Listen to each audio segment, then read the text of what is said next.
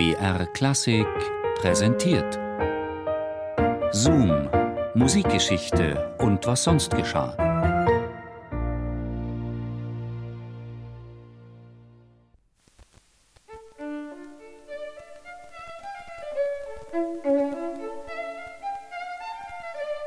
Die Geige war seine große Leidenschaft. Musik war für ihn eine emotionale Rettungsinsel in stürmischen Zeiten. Ein unverzichtbares Überlebensmittel, das seinen ungebundenen Geist beflügelte und seiner rastlosen Seele Ruhe und Frieden schenkte. Oft und gerne zog er sich in die gekachelte Küche zurück, weil dort sein Ton aufgrund des Nachhalls besonders voluminös und rund klang. Zuerst improvisiere ich, wenn das nicht hilft, suche ich Trost bei Mozart, hat er selbst einmal erzählt. Aber wenn sich beim Improvisieren doch ein Weg anbietet, brauche ich Bachs klare Konstruktionen, um meine Gedanken weiterzuführen. Diese Gedanken haben die Welt verändert, Raum und Zeit neu definiert. Aber wären sie auch möglich gewesen ohne die katalytische Kraft klassischer Musik?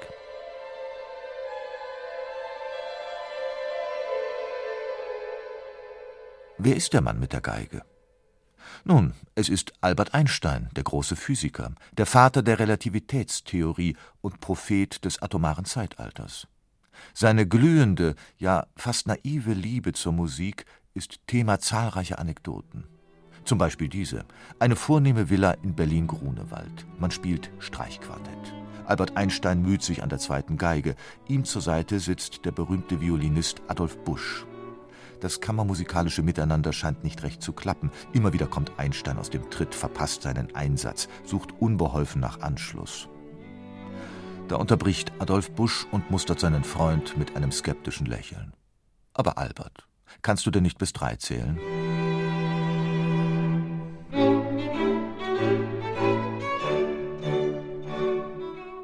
Von Etüde und E-Dur zu E gleich mc Quadrat. Einstein und die Geige, das ist eine Sandkastenliebe, eine Liaison von Kindesbeinen an. Sein erstes Instrument erhält Albert als Sechsjähriger. Die Familie Einstein pflegt einen bildungsbürgerlichen Lebensstil, so wie es sich für einen mittelständischen Unternehmer der Gründerzeit gehört. Die Mutter spielt Klavier, der Onkel rezitiert abends Heinrich Heine. Kunst und Kultur sind Werte, denen sich die aus Schwaben stammenden und in München ansässigen Einsteins verpflichtet fühlen. Da ist es selbstverständlich, dass die Kinder ein Instrument erlernen. Zunächst kann der kleine Albert der hölzernen Geigenkiste nur wenig abgewinnen. Schon als kleiner Junge ist er ein Freigeist, ein Träumer und Fragender, der Dingen auf den Grund geht, nach Sinn und Ursachen sucht und sich nicht grundlos in die Zwänge des Alltags pressen lässt. Ja, und so ein Instrument, besonders diese Geige, das bedeutet doch tägliches Üben, Pflichten ohne Ende, Disziplin und nochmals Disziplin.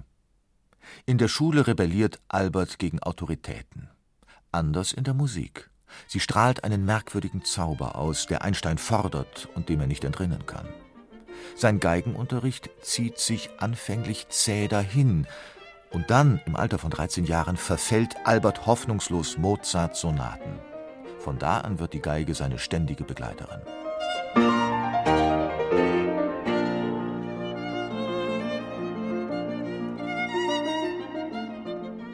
Musik und Wissenschaft würden von der gleichen Sehnsucht gespeist, wird er, der neugierig Forschende, später einmal sagen. Der britische Einstein-Biograf P.D. Smith Gerade Musik drückte für ihn die sublime Ordnung der Natur aus, die er mit mathematisch schönen Theorien zu erfassen versuchte. Mathematik als ästhetisches Erlebnis, Musik als ordnendes Prinzip des Universums.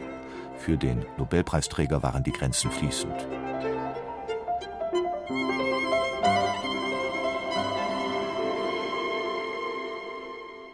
Einstein, der nicht bis drei zählen kann.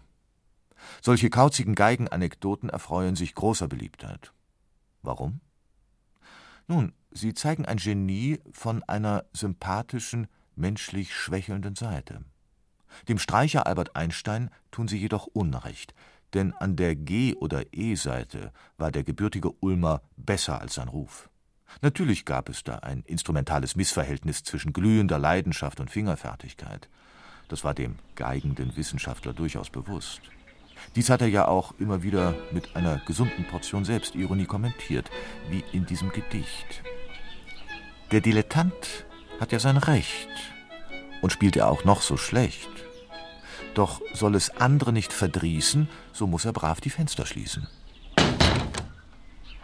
Übrigens, Einstein hatte seinem Instrument sogar einen Namen gegeben. Lina. Kurz vor seinem Tode vererbte er Geige Lina seinem Enkel Bernhard.